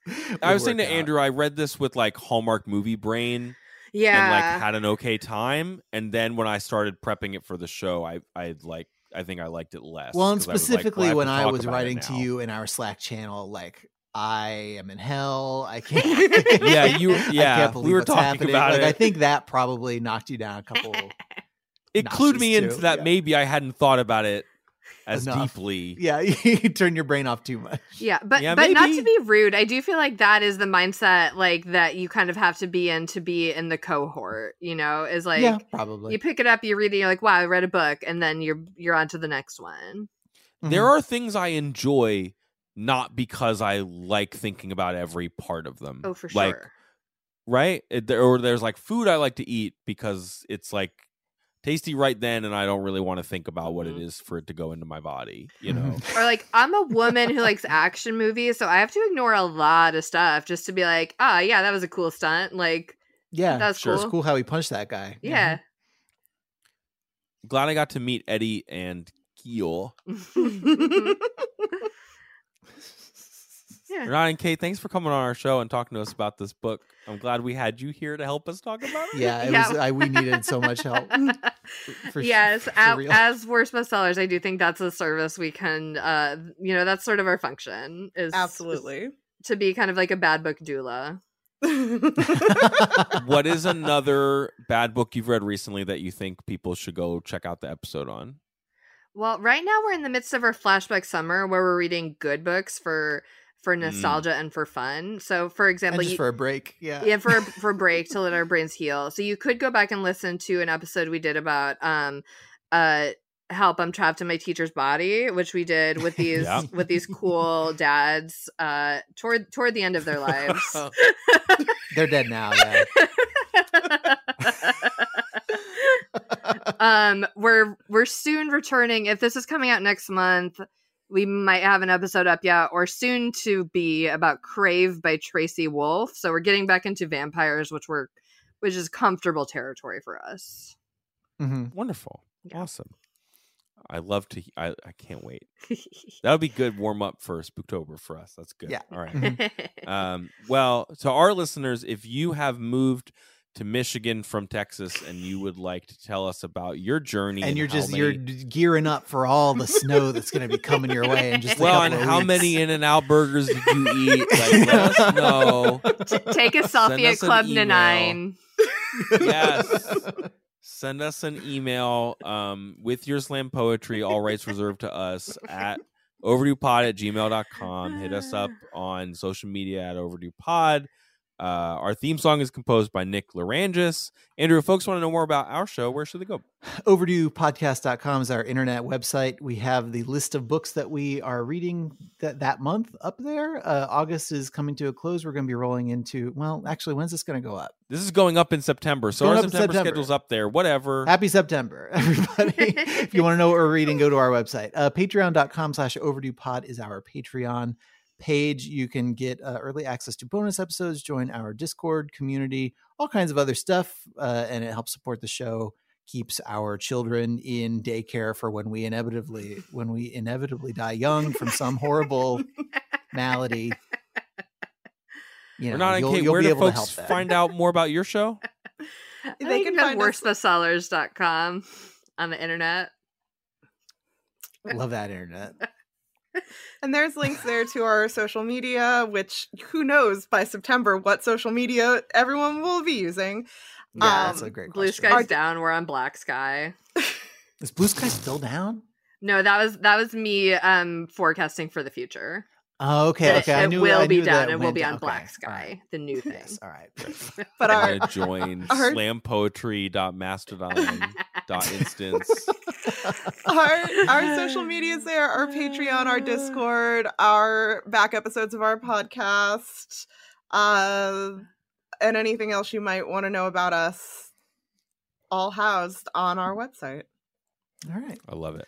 Well, thank you both again for coming and, and helping slam with us. it was it was a privilege. yes thank you for And I hope having that- us and rest in Yeah, peace I, I hope that Colleen, yes, thank you. I hope that Colleen leaves all of us alone Oh, after this. all right, everybody. Thank you for listening. And until we talk to you next time, please try to be happy.